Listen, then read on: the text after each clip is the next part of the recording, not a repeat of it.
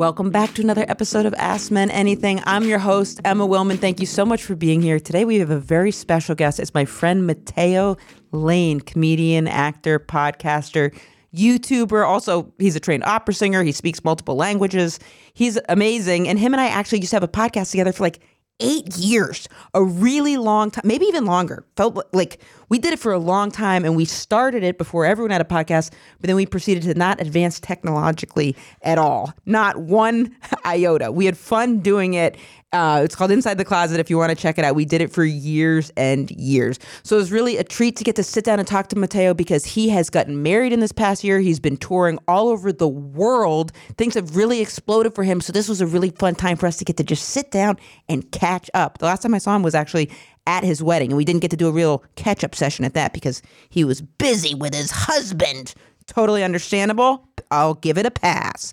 On today's episode, we talk about Matteo's life growing up. We talk about Matteo getting married, what it's like living as a married man, and when he knew he was ready to settle down. We also get into what it really means when a guy watches your Instagram story. He gives an answer that I was like, damn, I think that is one hundred percent the truth. Might not be what we want to hear, but it rings true, and I hadn't thought of it before. This is the real reason someone's watching your Instagram story when they ghosted you after a date. If you have any questions that you want to write in, A M A at betches dot com. And we have a phone number for you, two oh one, seven five four, eight three five one. That's two oh one, seven five four, eight three five one. Call me up. Let me know how you're doing. I can read it. We can play it on the air, whatever. It's always fun to interact. I can check the inbox now. So if you write in, I'm going to see it. And I'd love to see you in person. Yeah, you. You. I would love to see you in person. I'm going to be on the road coming up a bunch. I'm going to be in Irvine, California, Oxnard, Kansas City, Albany, Omaha, Vancouver. I'm going to be all over the place. I am Emma Willmann dot com for tickets. I hope to see you in person. Thank you so much for listening to the episode. Please share it with a friend. It helps us out. Here's my episode with my friend, Matteo Lane. This lighting, let's get a lighting at a ninety degree angle above your head so everyone looks like they're a hostess at Walmart with just bags under their eyes. I could get filler for six weeks and they're like right there. Why isn't anyone listening to Mariah Carey? That light should be right above the camera. And then I would look like I'm glowing from Jesus Christ. Instead, I'm working at a shop and save in Ottawa, just struggling to scan someone's potatoes. Jesus, what is with people and light? People don't fucking get lighting. What's the best idea, girls, for this lighting? Make sure it's a, a, a directly above their head. Do you know every single show that I do, Emma, I correct the lighting?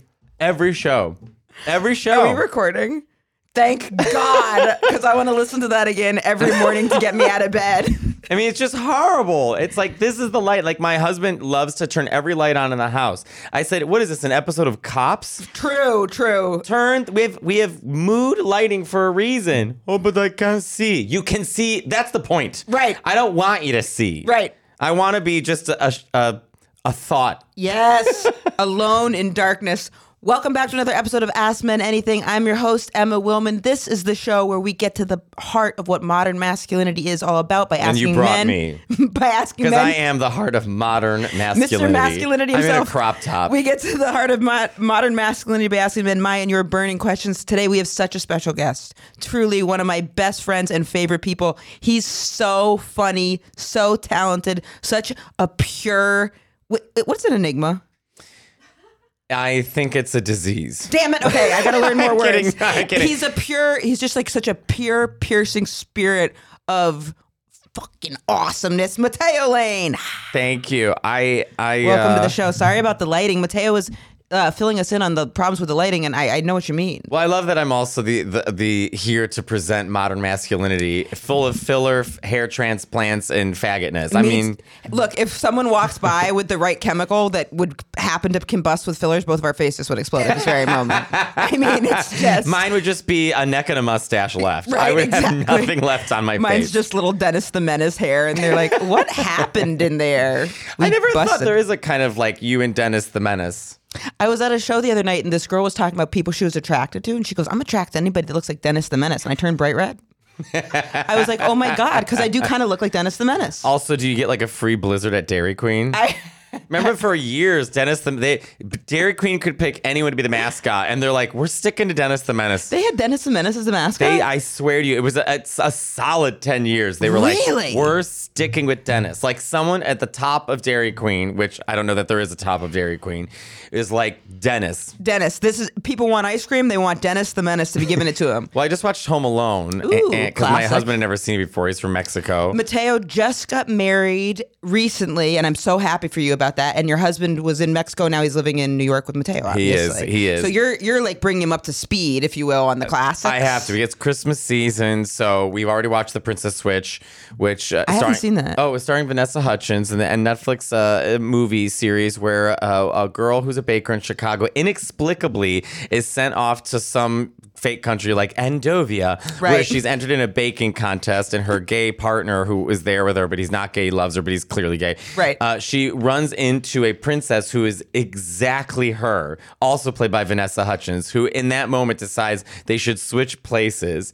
And so the princess lives the simple life, and then the simple girl lives so the princess really life. So it's really called The Princess Switch. It's called, and that then sounds like a porn I've seen. Well, then there's The Princess Switch two, where a third Vanessa Hudgens shows oh, up. Oh, Vanessa Hudgens. Can't get enough of herself. She... She's like, I got an idea for a fourth one. We're like, we're like, let us guess four. No, five of me this time, guys. And I'm like, okay, Vanessa. I do wish that that role was done by Tara Reid. Oh, could you imagine? I met her one time. It, when? Where? Her ex-husband was trying to do stand-up comedy, because aren't we all? Jesus. And I was in Pasadena, and there were not many people there. And I look over, and I said, I sw- is that who I think it is? And it was. And was she nice? I didn't say anything to her. No, I kind of was like smiling at her, but she was looking down. Oh. Yeah. But I like the sort of like early aughts, late nineties stars coming out of retirement yes. to just fill in Christmas movies, like Lindsay Lohan, Vanessa Hudgens. Terry Hatcher. Like, t- Terry Hatcher. For some reason, Brooke Shields did one. Really? Well, Vanessa Hudgens did another one called The Night Before Christmas, but the night spelled K N I G H T. So a night from fourteen twelve. Mm. Comes to modern times and they fall in love. And what did your husband think of all these movies? Well, he loves it. Okay, so we he's watched like... with my friend Nick and Donnie, laughing, and he's like, "No, what happened? I love it. She fell in love." He's watching. Was he crying? Yes, and he's watching some Mexican soap opera. So every uh, day I walk in, and it's just a series of bad wigs and screaming. It probably makes him think of home. The Mexican soap opera, not the bag wigs and screaming, but just like seeing that. That was not like a your mom joke. I think it makes him think of his mother. That was not what I meant at all. That was bad timing. It probably makes it reminiscent of, you know, getting to see, you know, when you go someplace and you're like, I sometimes when I miss Maine, I used to watch like lobster boat, like videos just in the background. Because it make, oh, I think of home. What do I think of when I think of home? I just put on my big fat Greek wedding. Matteo's family is huge. And they're very supportive of you. So supportive. So supportive. And your uh, your Aunt Cindy has come to shows before. And Matteo's family is just an eclectic cast. I still think of your sister whenever I have egg whites. Because you and I were asking her about protein sources. Mm. Over the years, Matteo and I have both gotten increasingly into health and wellness. And whatever bracket fillers would fall under. But she told me to drink egg whites. Oh. Yeah. Didn't she tell us to do that? Well, I I did not do that. I think that, I mean, I don't even like cum. So that's to me, I'm not drinking egg whites. I'll cook them. I had, I had, she said she was like, instead of protein bars, you can just put the egg whites in your smoothies, but it had to be a particular type of egg white. Oh, pasteurized probably yes. egg white. And I did it once and it was such a rush because I didn't even know if it was pasteurized. I was like, I'm back. Can I tell you, and I probably will make this a bit, I was on Instacart because I live on a sixth floor walk up. And uh, it's annoying. So I, I I put down, you know, toilet paper, blah, blah, blah, and all eggs. The things. Yes. And the guy writes back, you know, they message you if they have a question. He goes, what kind of eggs? And I go, any kind of eggs. Then he sends me a photo of all of the egg aisle you go, as if I'm supposed to pick. And I go, and I'm trying to make it easy for him. I said, any kind, right. Pick it, go for it, have fun, come home, door bell rings. I grab the, I open up, duck eggs. Oh. Oh, wow. I, oh, he got creative. I, when he, huh. When he read any kind of eggs, this he guy literally thought. He took it very seriously. Mm. Wow. He probably had to go somewhere else to get those duck eggs.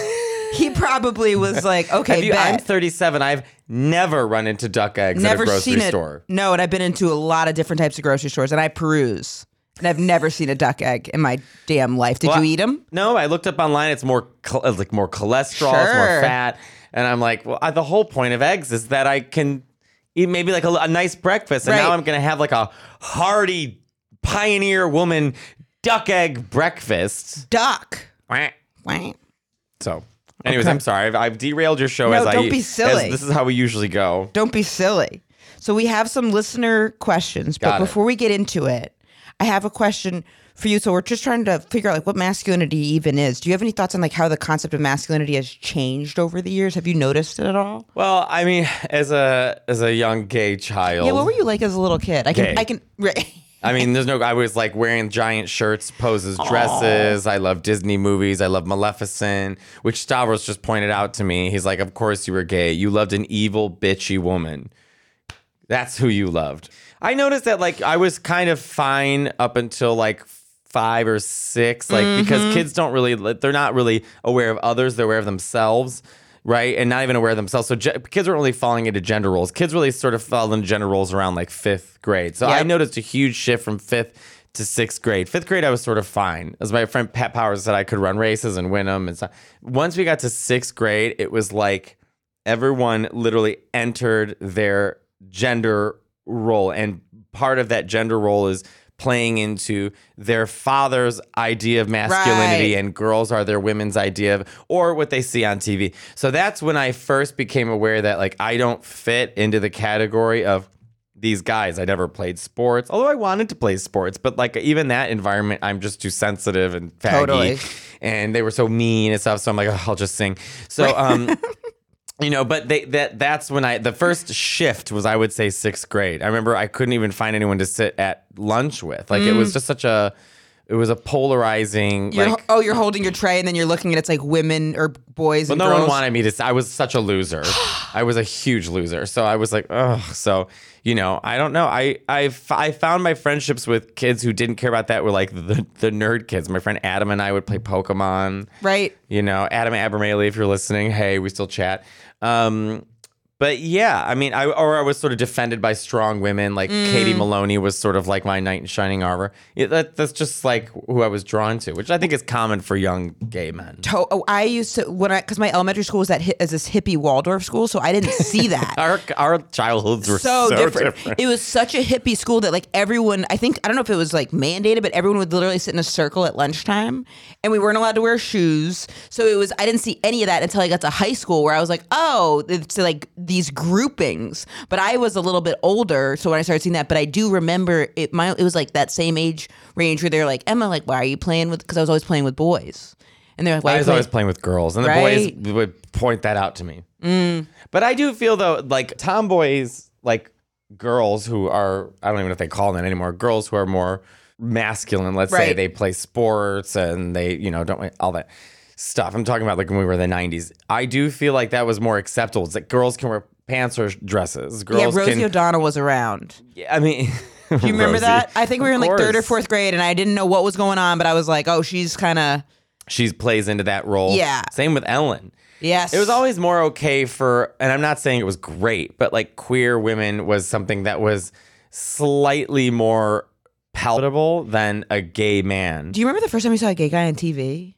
It was Ellen's show. Her one of her best friends was this redheaded gay guy. Huh. Had a very high pitched voice. So I would have been like fifth grade or something like that. Did you feel excited or scared, or do you remember your, how you felt when you saw it? Um, I never felt excited about it because I was always living in fear. Because mm-hmm. at, at that day, you know, back in my day, mm-hmm. you know, you the fear is to is you're gonna get caught. So you, I don't, I right. didn't know how to respond to gay things because my fear was I would get caught. I would say, oh, yeah, I don't see it. Or I go, why do they have to do that? Right. You sort of play into like more like oppressive traits, right? That people, what they give to you, you have to give back to that to show yep. sort of virtue signal that I am against this thing. You're also against me, even though you know it's me. But I have a joke where I say, I'm like, I, I was, uh, people who call me faggot in high school, I'm like, well, they weren't wrong. Right. I mean, they obviously picked up on something, you know? But I mean, your question, like, how has it changed? I don't, I'm sure in high school they still... I think gender expression and sexuality is something that's talked about, which wasn't, right. I mean, it just wasn't, it was not spoken about, uh, you know, but it's talked about now. But I still think, I'm sure there's cliques. I'm sure there's still, that I think just exists because that's human nature. You've got that great joke about kids coming out now versus when we were coming out. Yeah. Which is so... Seven-year-olds with purple hair on YouTube, like, right. my trouble's coming out, and I'm like, you piece of shit. Go home, turn off the lights, listen to Madonna, and cry like the rest of us, you son of a bitch. I was reading this article about how Gen Z is supposed to be the most depressed generation, and I was like, are they the most depressed, or do they just have the most tools to identify and articulate their depression? Right. Because we now, it's like out there, like, this is anxiety, this is insomnia, this is depression. We didn't and have anxiety when we were kids. Didn't it was know what just, it was. Go to your room. Go to your room. My stomach hurts. Like, I I didn't know. Like, I have indigestion. I didn't know. But now I would have been like, I was anxious or I was depressed or I was freaking out. That's why I, I don't want kids. You don't? You I, still don't? Under no circumstances. Really? No. Did you and your husband talk about that? Yes, like, he doesn't the, want it either. Okay. In we the, want a dog named yes. Albert, and it's a pit bull. Oh, I want a pit bull so bad. I want a pit bull. I have to stop myself because I always compliment people on their dogs. But if it's a woman between the ages of eighteen and twenty-five, she gets a little uncomfortable. And I think they think I'm trying to hit on them. And that bothers me because then I'm like, I'm not trying to hit on you, bitch. I'm just trying to compliment the dog. They'll pull the dog away. It's, it happens. I go, your dog is so cute. But this is what my... I take. I shouldn't have said the B word because you know what? They probably get hit on so much through their dog that then they right. see some me, Dennis the Menace coming at them and they're like, oh, great. Like this aggressive eleven-year-old boy. But I'm really just talking to the dog. But you should write a joke about Dennis the Menace. Did I answer I the should. question? I of don't even know if I did. Of course you did. I'm busy on the go and don't always have time to go to the grocery store and pick out what I'm going to eat for the week. Thankfully, I found Butcher Box. They take the guesswork out of shopping and cooking with a great selection of fish, chicken, beef, and more.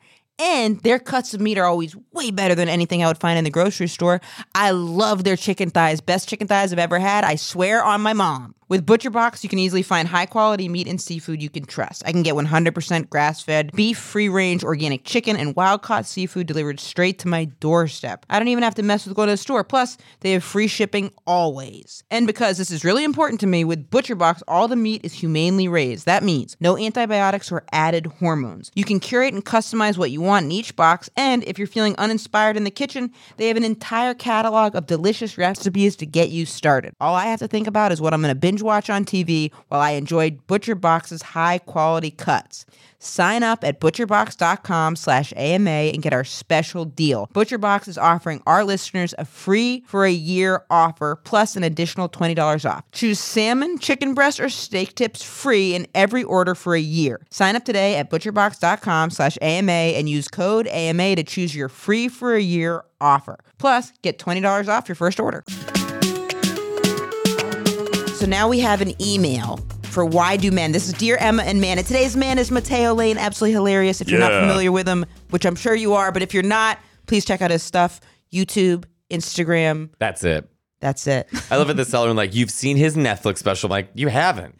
No one here Oh has. My God. When people say you've seen the person on something, I'm like, oh, I, we got to stop care. this. We got to stop. One time someone goes, they were like, you've seen her on Colbert. And then I got up and I was like, I know none of you have seen me on Colbert. And this woman goes, oh, I have. And I was like, okay, well, normally no. Like, no, the, no, no, no one's seen that. N- and a, no one remembers it. I did a local show in London. I was doing shows in London and, and we had a, a day off and there was a club and I, I and Amina was like, it's really cool. And it was a cool club. But the host, evidently, he we we got added onto the show and he was upset by it. And I'm not sure why it was running into his time. I don't know what the deal was. But um, he brought me up in the most passive-aggressive way. And it was your possible. show? No, I mean, I'm just coming up as okay. a guest, but okay. they asked me to be on the show. Right. I didn't ask them. So he goes, um, well, this next performer, uh, I guess you've seen him. I mean, I, he has one point four million followers on Instagram, so Matteo Lane. That was his intro to me. And I was like, mm, hmm, okay, w- way to, th- like, no one here knows who I am. Right. And what, how, like, he has a lot of followers on Instagram. Okay. I've done some stuff. Absolutely. Did so you feel uncomfortable your whole set or were you trying to like? No, no, no, no. I, I was like, I'll be really funny and then he'll regret it. Yeah. And that's what happened. One time I was doing a show and I remember this person was like, this person's really, and I've been doing comedy for a while, but they were like, this person's really new. Please be nice to her. You know, comedy's hard. It's not A A. Right? And I was like, I was like, ah, uh, like it was like making it sound like it was kind of like a Make-A-Wish situation. Like they're like, you know, she really, like she needs She's this. She's got ten days left. That's what it felt like. And so I got up there and I was like, I'm okay. It's okay. Like react, react how you're going to react. We have a question. Got it. Yes. Dear Emma and Man, I was seeing this guy that I met on an app. We had really great chemistry over D M and went out a few times in person. I had a good time and thought he did as well. The next time, the next obviously time, not if you're emailing us. Yeah, right. Dear diary.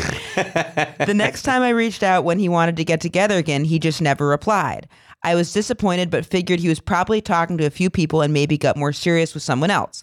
But then I noticed that even though he had ghosted me, anytime I posted to my stories, ah, he watched them. He would watch them. Why do men ghost, but then still watch our stories every day? Should I block him or just let him see what he's missing? Can I tell you what it is? Please. People think if you're watching my stories that I'm seeking your stories. But if you look at the top, sometimes you just click uh, on stories. And as you're just clicking right, someone that you follow pops, pops up, up because they're just at the top of the story. It's not like I actively sought their stories. So sometimes it, it, it sounds like she's posting a lot of stories. So if she's posting a lot of stories and he's just taking a shit and he's bored in the morning, right. He's going to run across it and then it's going to signal to her. And then she's going to be like, he's looking at it. But this is part of relationships are so, and like trying to put yourself out there dating is so hard because like if you like someone, of course you're going to be like looking for signs of life. I've done that where then you're like, oh, they, oh, they're they're thinking of me. Should I say something? Well, I, but yeah, it could very well be that you're just popping up and he's not seeking it out. And poor him.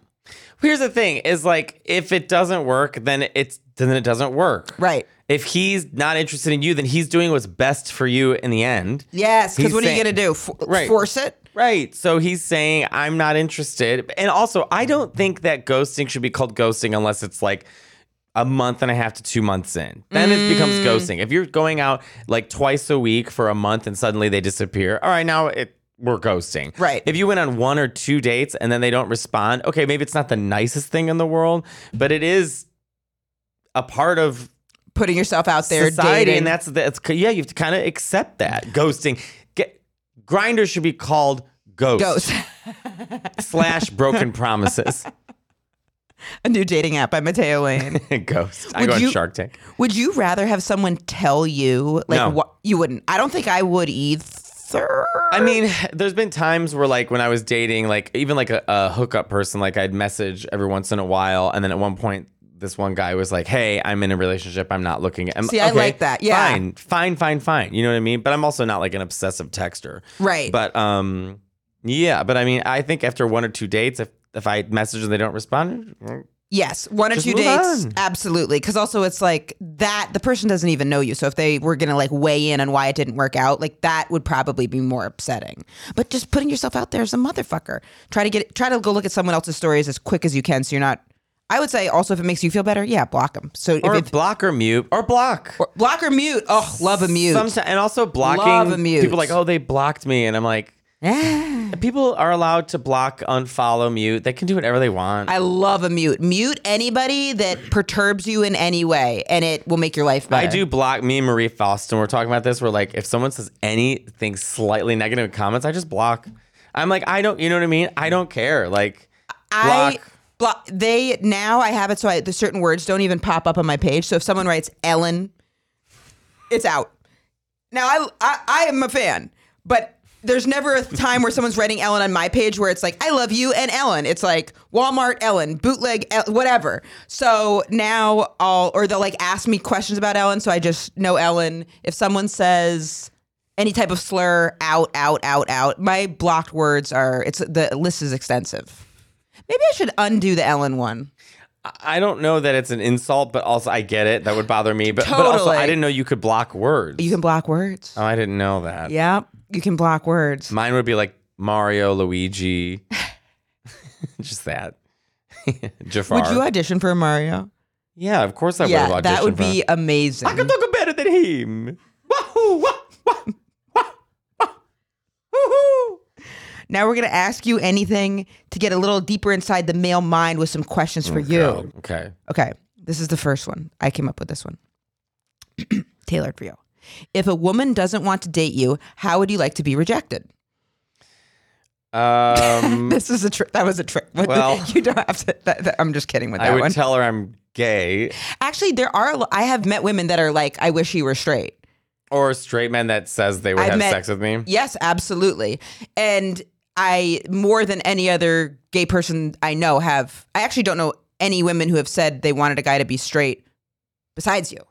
Um, I my husband gets a lot of straight guys who really, yeah, he's had a lot of straight guys who like, I just like your energy. Da, da, it's da. So interesting. Mm-hmm.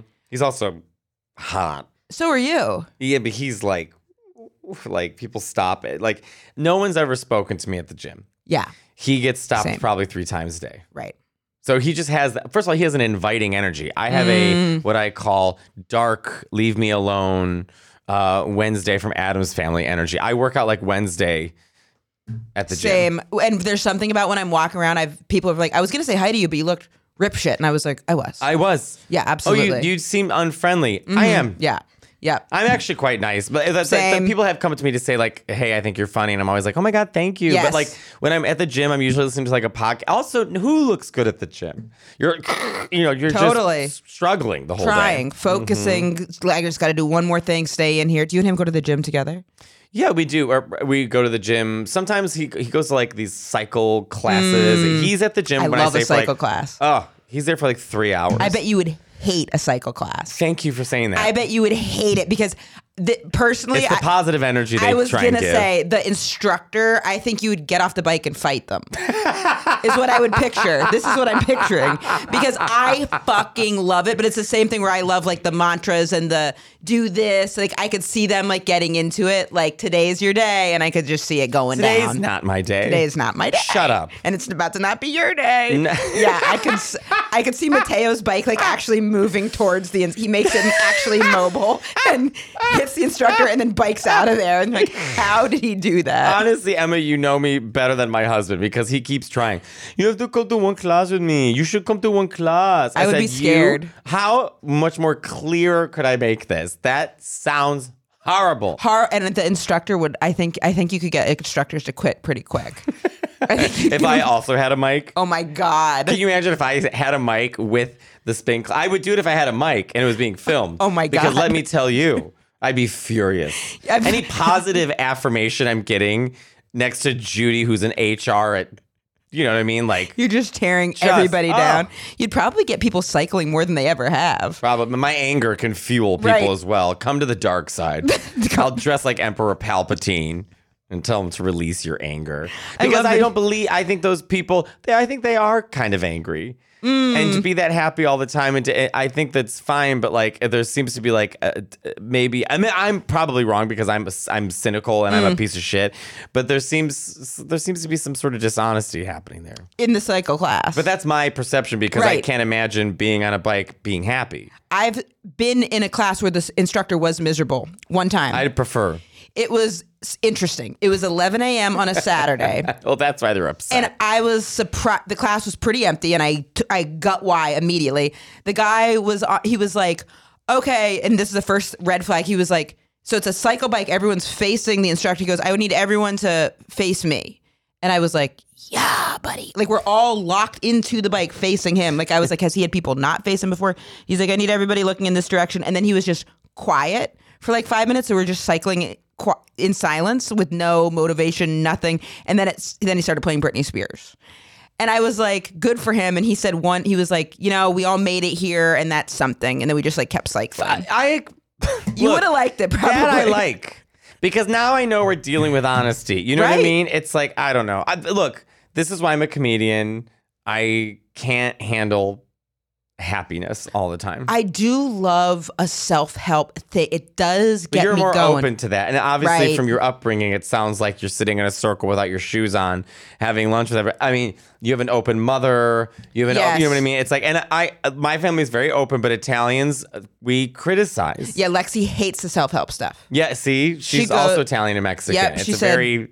Get, she said you know. white people. She said it's a white people thing. Well, but, I'm white, but it's like... I, but I know, I'm, I'm, I'm, but then every time she says that, I, it's like hard for me to argue with, but I'm like, I think my friend Brandis in college was into that, and she's black, and she's like, but then I'm like really pulling at straws. But I'm pretty sure. Brandis, help, help me. Wait, how is your mother, by the way? We're in an argument. Why? Okay, we're going to go right into Emma's Dilemmas right now because I'm having an argument with my mom. We're having tension because I love my mom so much. Since I've been in therapy, I'm seeing this amazing therapist, Barbara. I've been seeing her twice a week. Streisand. Barbara Streisand and I are I'm reading talking her, I'm reading her book, by regularly. The way. My therapist told me to read her book. I, oh, I have I have thoughts. Anyway, since I've been seeing Barbara twice a week, I've actually found my mom a little less funny because I realized I use humor as a coping tool to deal with her. Like, I made her more of in, into an eccentric character to, like, kind of compensate some of the, like, like I remember one time Matteo and I called our parents and Matteo to see if we were ever going to move back in. And we did it just, like, on a whim. I called my mom and my Aunt Cindy and my grandma. And he said, what would you say if I moved back in? And they said, we would say, the room is ready for you. How soon can you be here? We love you. But albeit, this is Italians. Right. This is Italians, okay? So you can't, that's not like, most everyone else would say no. You know, right. I, we're dealing with unwell people. They, I think it's so sweet. And they were like, you know, no questions asked. Mm. Then we call my mom. Now, I knew that she was probably going to say something. Whoop. So I gave her a heads up. Hey, you're on speakerphone for the podcast that we were doing. Um, Matteo called his family and they were like, oh, couldn't have you wait for you to move back in. So I was just wondering, what would you say if I called you and said I moved back in? And she went, oh, what did you do? I'd say, you know, I know I have an extra room in the apartment, but no. And I was like, all right, Mom, I love you. She's like, okay. No, I think she went, oh, Emma, uh, I don't know. I don't know why. Why? What happened? God. Do I have to call the police just ahead of time? I can't be involved in this. Like, so I've noticed with her, the reason I went up, this is a little sad actually. So I went up, I had shows in Boston and I said, hey, since I'm going to be in Boston around Thanksgiving, do you want to just do something for Thanksgiving then? And she was like, yep. And I was like, great.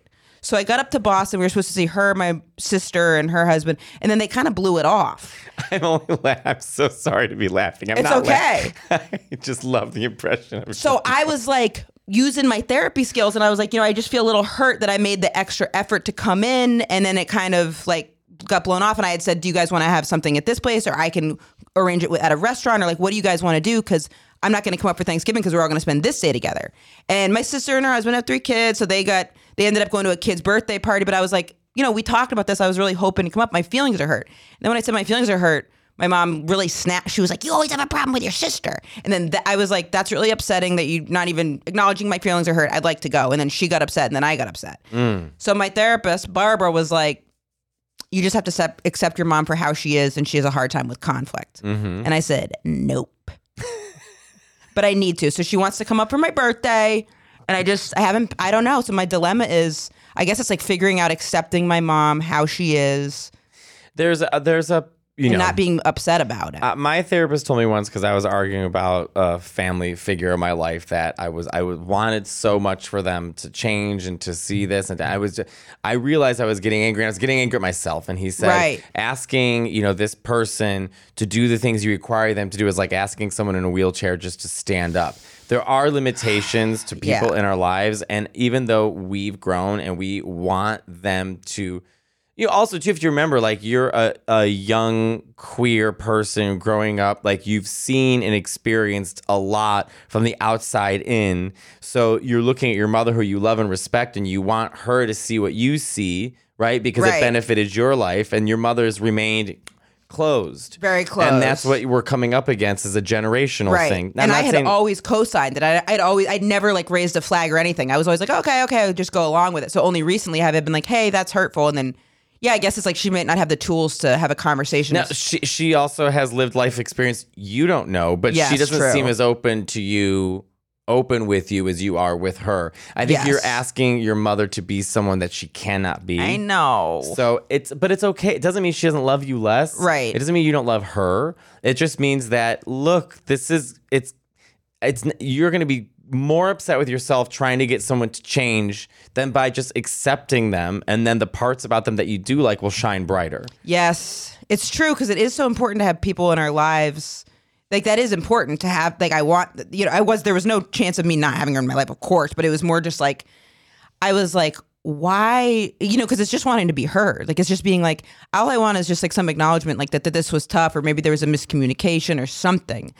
But it's true. I don't think it's in her toolbox to deal with someone saying I'm hurt or something. Because she was, you know, she's like, she jumped, we were driving And we were, my stepdad was slowing down, and she kind of jumped out of the car. She went, okay. She, I mean, it wasn't like some destructive thing, but like she was not wanting to have, I was like, it just feels hurtful. And she was like, woo! Like, it was like she was, became a fuckboy. That's what it was. That's how she hit. She was like, you know, okay, so are we going to get lunch at this place or not? And I was like, Mama, can we talk about this? And then she was like, I felt like, it was just, it was so, that's what it felt like. She, she became like a, like a guy that like did not, was not trying to have this conversation. And then she was like, okay, we're at the apartment. And then she like jumped out, and I was like, I would like to go back to the hotel now. And I just went back to the hotel. I took a nap. Didn't do, I was employing my therapist. Taking your space is good. Took my space. Yeah. And she was, she did not get it. She was like, why are you, why are you causing problems? Well, it is interesting because people that we love the most and that are closest to us, we get offended if they don't agree with us. Sure. And sometimes it's okay to not agree with each other. Very okay.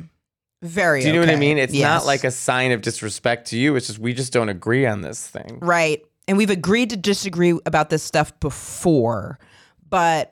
I don't but know. She should, but she should be able to acknowledge your feelings. And if she's bad with conflict, that's not your problem. Right. You're still allowed to tell her how she made you feel. And then she's going to have to deal with those feelings. Right. Because it's kind of like it's finding the line. Like, where's my self-respect mixed with how do I stand up for myself, but how do I still accept this person as they are? Mm-hmm. That's my dilemma, figuring that out, especially with someone who I've always romanticized. To me, my mom used to never be able to do any wrong. Right. Because I think also because she's so accepting on the gay front, it made me like, because she's unwavering with that.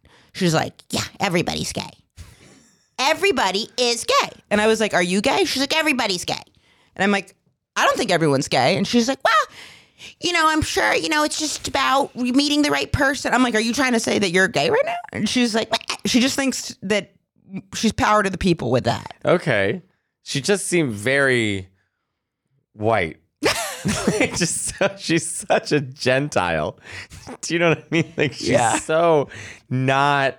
Like I know. No, I know. Like she's just like an L L Bean catalog. She really, really. You're right. She really is. But I, but that's fine. Like that, that's a great quality that your mother's accepting of your gayness and this. I mean, look. There's how many parents do we know that are not right? So you're right. Your instincts were correct, but your instincts are also correct, too, that you don't have to idolize her. Mm-hmm. She's not, you know, the Madonna. She's right. she's she's your mother, but she's human. Yes. And, you know, you're starting your own family. You have your own life. You have your own career. It's not, she, you know. Your parents were so happy at your wedding. But they, Beaming. I think that was the first time Beaming. that they really saw my life. I think I've told really? them about my life. I've told them about the things that I do, but it was the first time that they saw, it was all comedians. Mm-hmm. They're at this Comedy Cellar and they just were like, oh, they were completely in our world. Right. And I think they were so happy about it. Everybody was so nice to them. Of course, it's an honor. The last night they it's were like. It's an honor to see someone's, and I've met your parents before, but it's just, it's an honor to see. It's an, just an, such a treat to meet when you like love somebody, then getting to meet their parents too is like such a treat. Yeah. And also they, you know, it's like, it's just fun. They were asking me about um, my, I think they were asking my, like something from our podcast about my stomach issues or something. Oh, like they listened to it and I was like, kind of like looking around. Like, so the funniest thing you ever said was we called our, I called my Aunt Cindy because I knew she'd give a funnier answer, but we called like, basically, she's basically my mom as well. And so we called our moms to see. What would they? How would they react if they were on the Titanic oh, right. when it got hit? And oh my God, that was so funny. We called Emma's mom first, and she's like, "Well, I'd, I hate to say it, I'd pre- I'd be in first class, so I'd gu- I would have gotten out. You know, I'm not saying it's right. I I'm lucky, but I it's I probably would have been in a first class cabin, and I." I would have gotten out. I, if you were there, would I have helped you? I guess it would have depended what cabin you were in and whether or not you had threatened to move home recently or not. If you threatened to move home recently, I would have said, you know, I have to go. I'm sorry. It's so cold. And then, oh, wait, she also goes, wait, wait, this is the other part. She goes, this is what she goes. She goes about if the if we hit the Titanic, she goes, I'd say, I think there's a problem with the boat. And we were like, what? Yeah. And she was like, I, I think there's, I think, I think something's not right with the boat. And I was like, and we're done with my mom's portion. And then we called Matteo's oh, aunt. It was the total opposite thing. She was like, I do everything I could to survive. She goes, well, let's I'd be honest, I'd be at the bottom of the boat. I'd fight my way out. I to, she'd go, I would scream. I'd scream. I'd help I would, everybody I could. I would scream and yell and scream. Uh, it was just so... Such a treat. It was just so funny. My Aunt Cindy knew exactly what cabin she'd right. be in. Isn't that She's crazy? She's Mexican. She's like, I'm Mexican and I'm a woman. I'm at the I'd bottom. be at the bottom and I'd do everything I could to survive. My mom's like, I'd be bothered at the top. And you're like, ugh. I was, she goes, I'd be cold. I'd be cold. I'd be cold. I'd have to take your jacket. I'm sorry. I'm like, Jesus Christ. You're incriminating yourself when you really don't need to.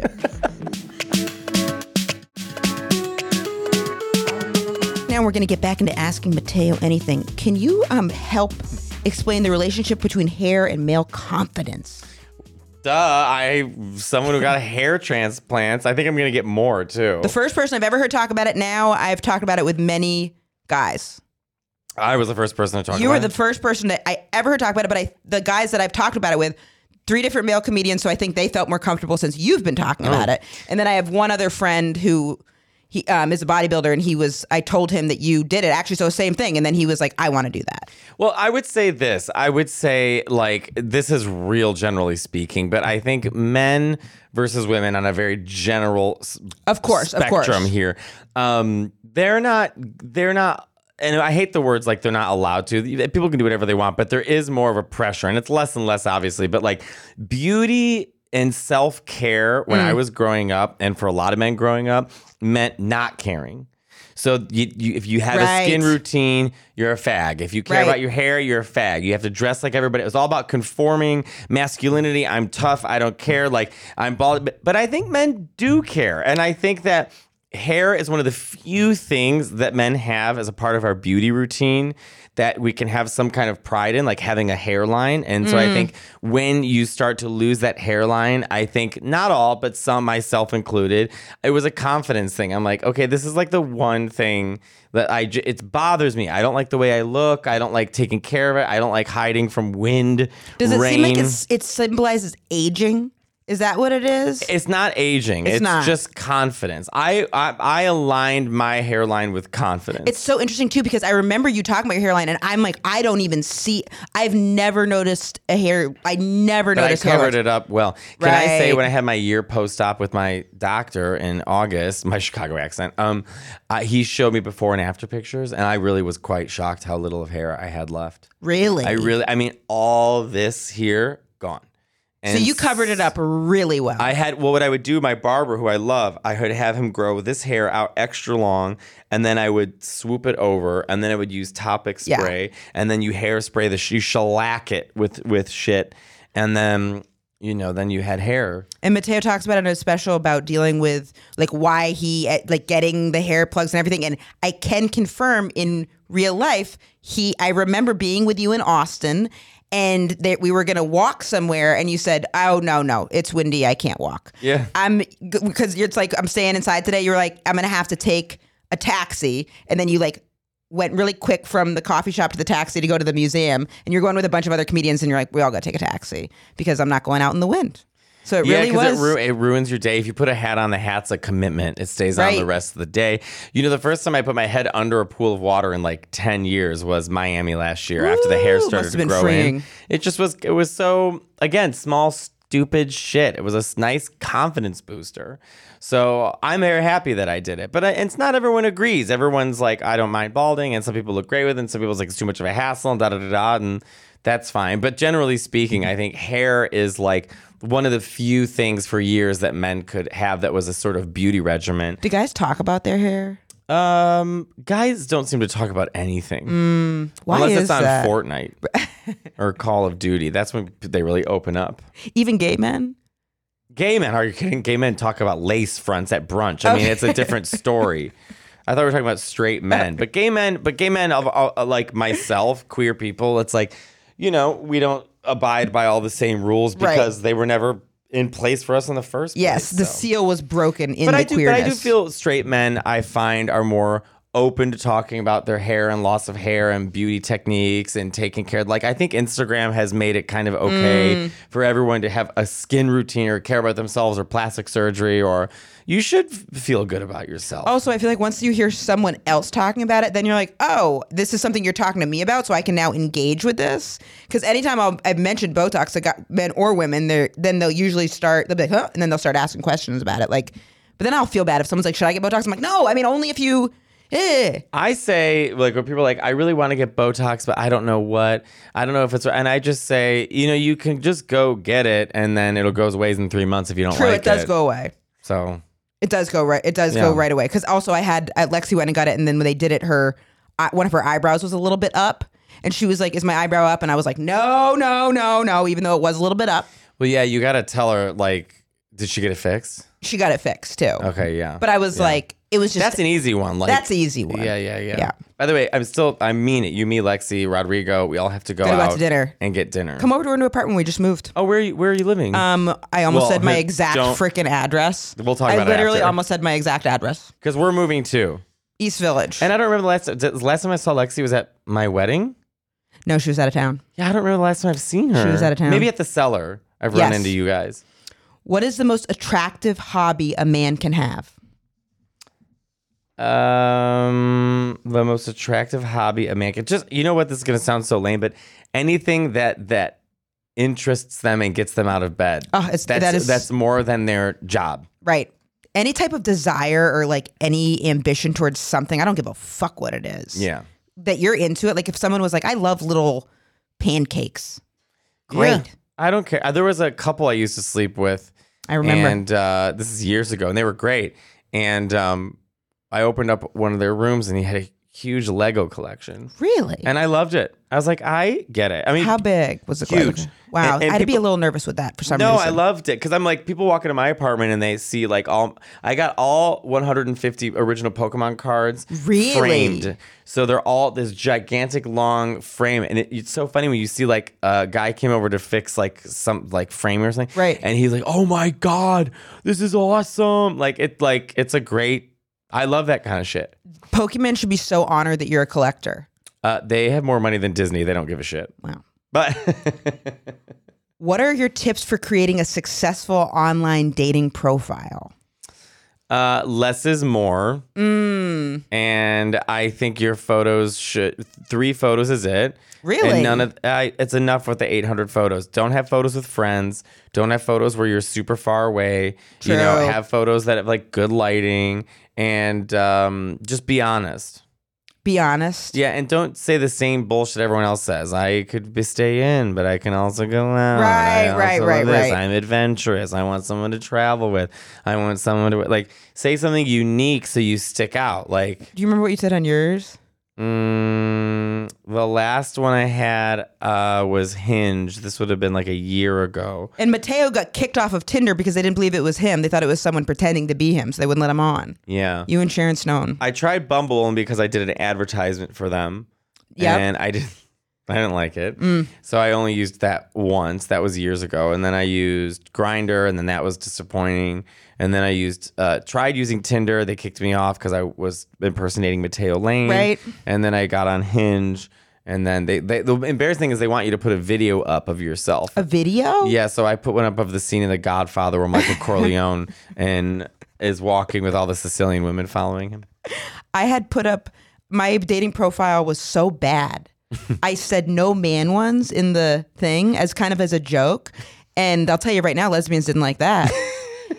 I don't well, know what I was thinking. Lesbians are a tougher audience than Tough gays. Tough crowd, but also that was such a stupid... I don't know what I was thinking. Because you know when you say it on stage, it gets a laugh. Right. You're implying... You're using what you've dealt with for a long time in sure. humor, but then they're interpreting it through themselves, not hearing you say it, so they're offended. And I was giving them no context, right. too. So it was just like going right to it. I had a picture of me after I had been... I was playing a, someone who got shot in the head... And I had a picture God, of that. I was the one that pointed out to you. You pointed that out, She's right? She's just sitting there bleeding. And I thought, Emma, no one knows that you were on set for this. Now stop it. I, th- I was like, it's a conversation starter. That's what I thought.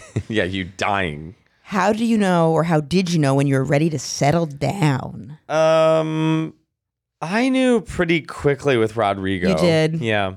I was, I'm also, I remember talking to Rosebud about this. She's like, you're thirty-seven. You're not twenty-six. You know what you like in life. You know, Rosebud. She right. gets straight to the She's point. She's letting you know what it but is. She did, because I said, am I rushing into this? And mm. she goes, no. She goes, you've lived enough of your life. You know what you like and you know what you don't like.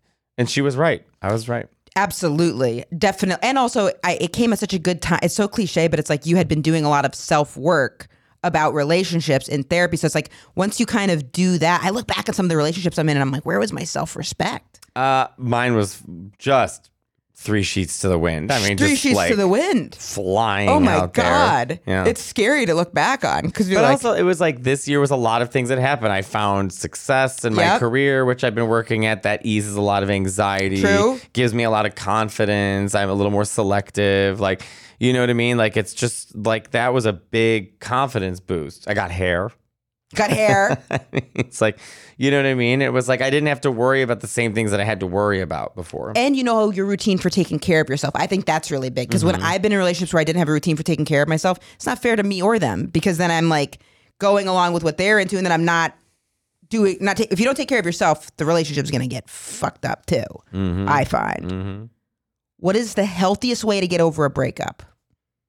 Uh, I don't know. That, well, I would say don't drink. Don't immediately go out and fuck strangers. Mm. I mean, it can feel good in the moment, but I think in the end, it it makes the healing process longer. I would say go. I always say go back to the beginning. So whenever something is seems chaotic, go back to the beginning. So oh, I love that. Go back to start anew. Start with like, okay, this is what I was doing before. This was mm. my routine before. These are the friends I have to make an effort with. Also, if you're dating someone, don't drop your friends.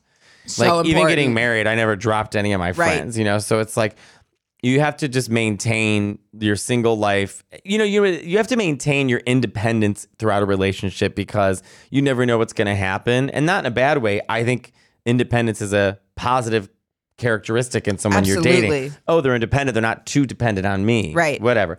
But breakups are hard, but you have to have somewhat of a foundation built for yourself. So just go back. Go back to, okay, this I is... I love that. Yeah. I've never heard it like phrased and like that, routine. But I love that. Go have a routine. I think a routine is one of the biggest things that helps you feel stabilized, because you know what's coming. I wake up at seven. I make my coffee. I make you wake my up breakfast. At seven? I'm just saying, in oh, gen- yeah, yeah, like yeah. you know what I mean? Under no circumstances. Yeah. But it's like... Have a, t- have a t- time you go to bed. Have a day you get dinner right. with friends. Have it, you know what I mean? You don't have to jump right back into dating to sort of replace it. It's not like a dead dog. Let's get a new one. Right. You know, it's, you're dealing with you. You're dealing with your issues. So just routine, simple, and go back. Matteo's commitment to routine. So that this has inspired me so much, because I was coming in for years of our friendship, me having no routine. And I remember you saying, you're like, I have, when I'm in a hotel, I wake up. I opened the blinds. Yeah. I let the light in. There was a news program you watch, and you make your coffee. Yeah. And I remember I'd be like, right, right, right, right. Wouldn't do it. right, right, right. Wouldn't do it. Wake up, reach for my phone, go on social media first thing. Wouldn't do it. And then the past two years, now actually having some type of routine. Even for me, it's getting my steps, getting a little bit of sunlight, and be drinking water and being like, fuck about it. But then I feel better. Yeah. And it really does give you something to, for me, it's like not getting so lost in the wind. But that's what I'm saying is like, my mother raised me and my brother and sister with such a routine. Oh, we'd never had a routine as kids. Oh my God. Routine. Because you know what? Kids get anxiety because sure. if they don't know what's coming next. Oh my God. Yeah. I knew it's nap time. We have dinner with the it's family. You know, we got to go to bed. Da, da, da. And I don't know where my mom's instincts came from, because she certainly wasn't raised that mm. way. So I don't know how she figured that out, her and my Aunt Cindy. But like that, it's like routine based, and I find myself more structured with routine. I mean, the problem is like I'm on the road so much that I start to get anxiety from not being in a routine. Right. So that's why I create a routine on the road. Which is that is something that even waking up and being like, I'm going to open, get some light in this place. Have you ever been really attracted to someone and then suddenly gotten the ick? What did they do to flip the switch? Yeah, I have. And usually it's a personality thing. Mm. You know, it's like they're mean to a waiter or Ooh, yeah, they're, no, no. you know what I mean? Like, oh my God, they're so handsome and so sweet and da, da, da, da. And then you see them.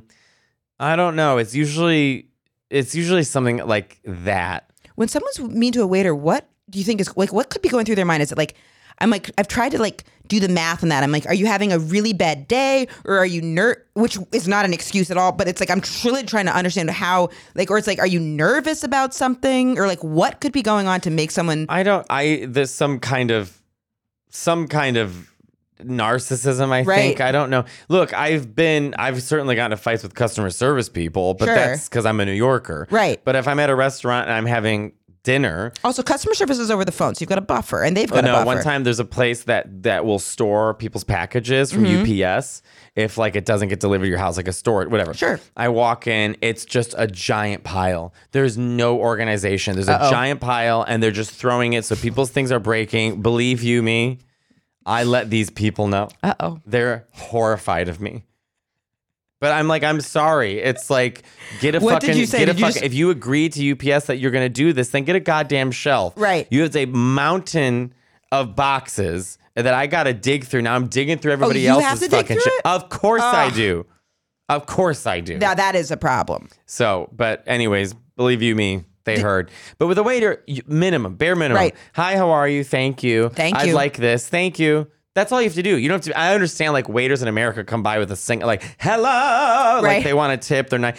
But you, just the bare minimum. Thank you so much. Hi, I'd like this. Thank you. What do you think? Thank you. That's it. Tip.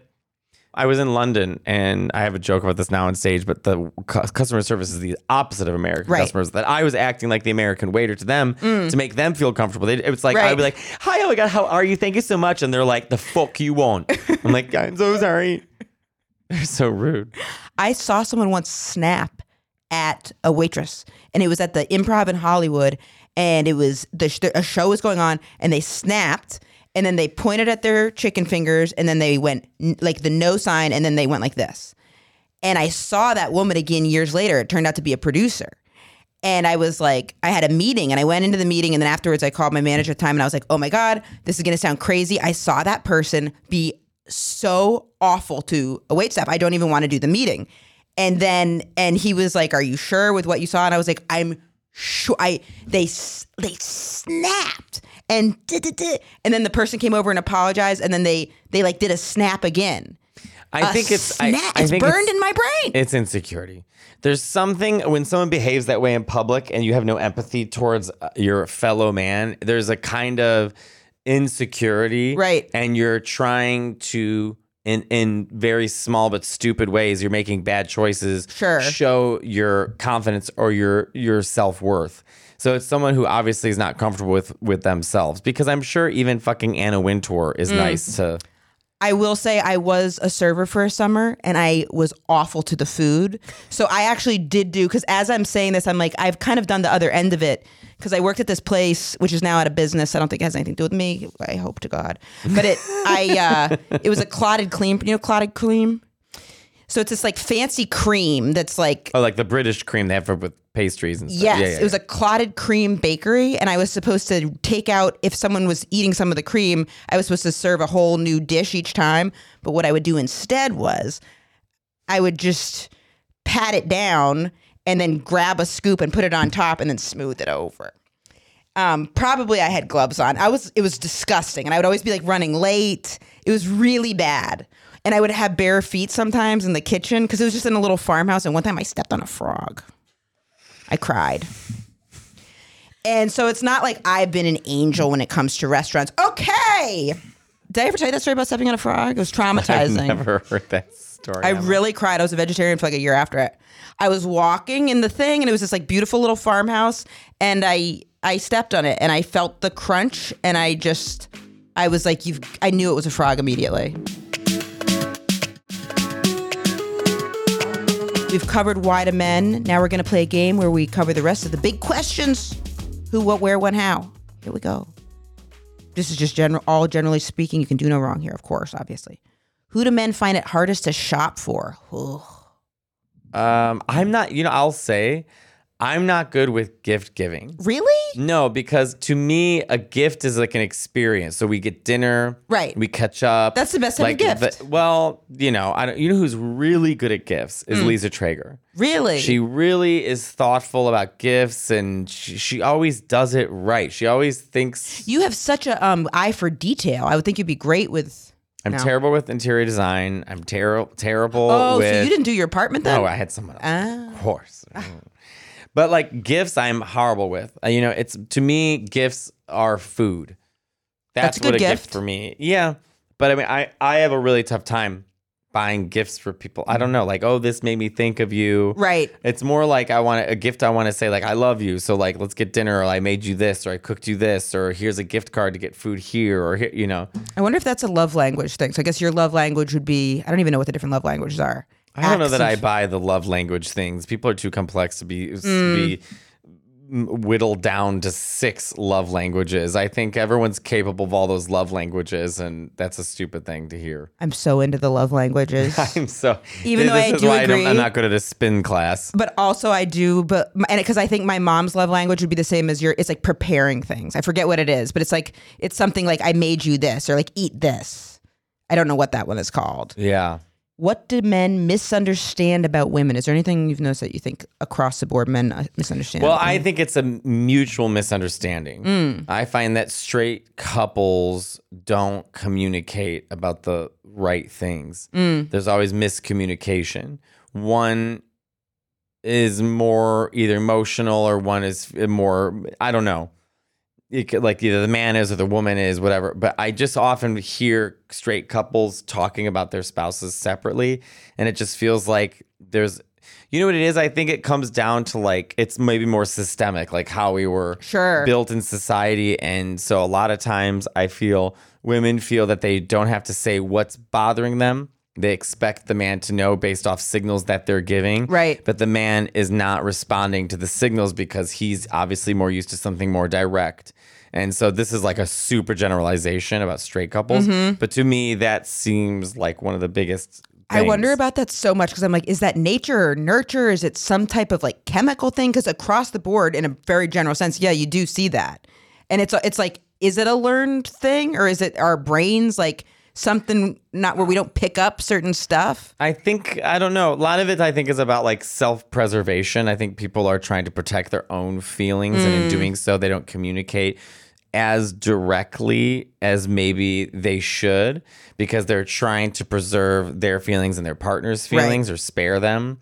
But in reality, it doesn't actually help the situation. So then you see couples trying to mask that with materialism or apartments or vacations or clothes. Oh my God, or, or what this. They post about each other on, online. The more someone posts about their significant other on, I, at least for Facebook, that medium, I'm like, there's a big problem. I, me, me and Rodrigo didn't even talk about it, but we don't really post. We post every once in a while. But not like crazy because it's like... You know, when it's like the paragraphs where it's like just ran, a random Tuesday, like just going on. I remember on. The day that we met. Good. I'm glad your memory's working. Like right. This is embarrassing for everyone. Um, maybe like on an anniversary, I'll post like a picture or something. On the day we got married, I posted of something. Of course. But um, because I think you can still celebrate with people. People want to celebrate with you. But yeah, I think some things have to be for yourself, don't they? Some I hope things so. Should be a little more for you. Because absolutely. I also want to come home to a normal life. Right. You have to protect something. Where do men do their deepest thinking? Uh, video games. Matteo loves video games. I'm not kidding you. When, when you play like some sort of battle royale game, whether it's Call of Duty or Fortnite specifically, because, and I play with a lot of straight men, you know, the games, each game lasts like twenty-five minutes, let's okay. say, on average. And so the very first part of it, you're you're looting, you're collecting. And so there's not a lot of battling. So you really end up just talking to one another, and you talk to each other about a lot of different stuff. So you just say like, hey, how was your day? While you're clicking around. Yeah. How's your day? Uh, you know, dating, this and that, things that happen to you. I come up with bits like laughter can be serious. Like, you know, it, it's like when you that that because I think men I, re- I remember seeing this like study that men specifically deal with talking about their issues better if they're not making direct eye contact right, with somebody. Right. Right. So like if a man and a woman, it's true. It's a man and a woman want to go have a conversation sitting at a couch, staring at each other will make them more defensive. Right. Go on a walk, don't make eye contact, and they'll be more apt to open up about how they feel. I actually relate to being the that very much. If I same. Yeah, I like that gives me so much more comfort if I'm not looking at the person. Yeah. Video games sound like a blast. I mean, that's just one p- part sure. of it. You know what I'm saying? But like I do think that kind of world, video games. When did you start playing video games? Oh, since I was a kid. Okay. Because now, and then, oh, and then over the pandemic, video games. That was some of the best times of my life. That's the lifeline. I now, I look back. It, some of the best time of my life. I, I used to play The Sims when I was little, and I was Fucking obsessed. I love The Sims. When do men want to be left alone? Often.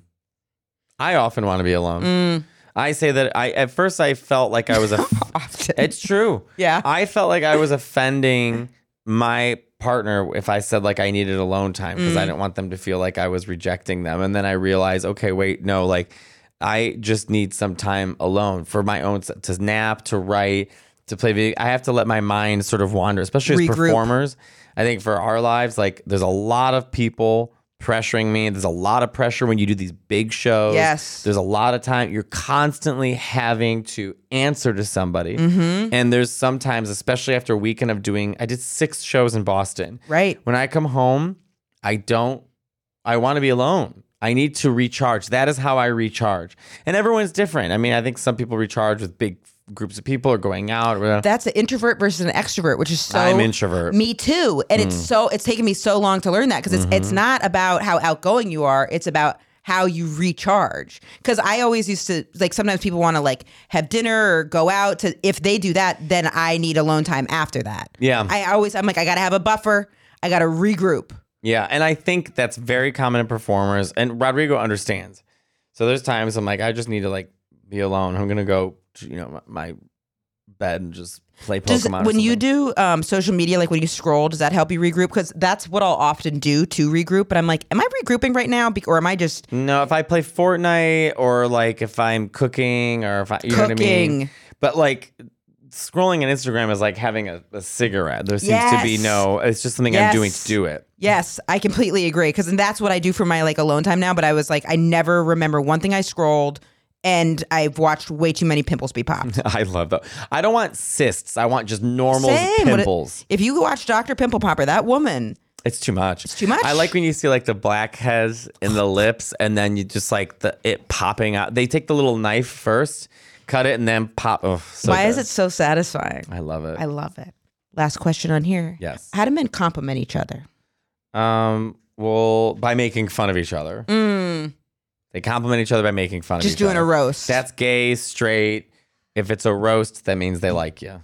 I never have complimented someone by making fun of them. I yeah. wouldn't even know how. I would. I do. Yeah.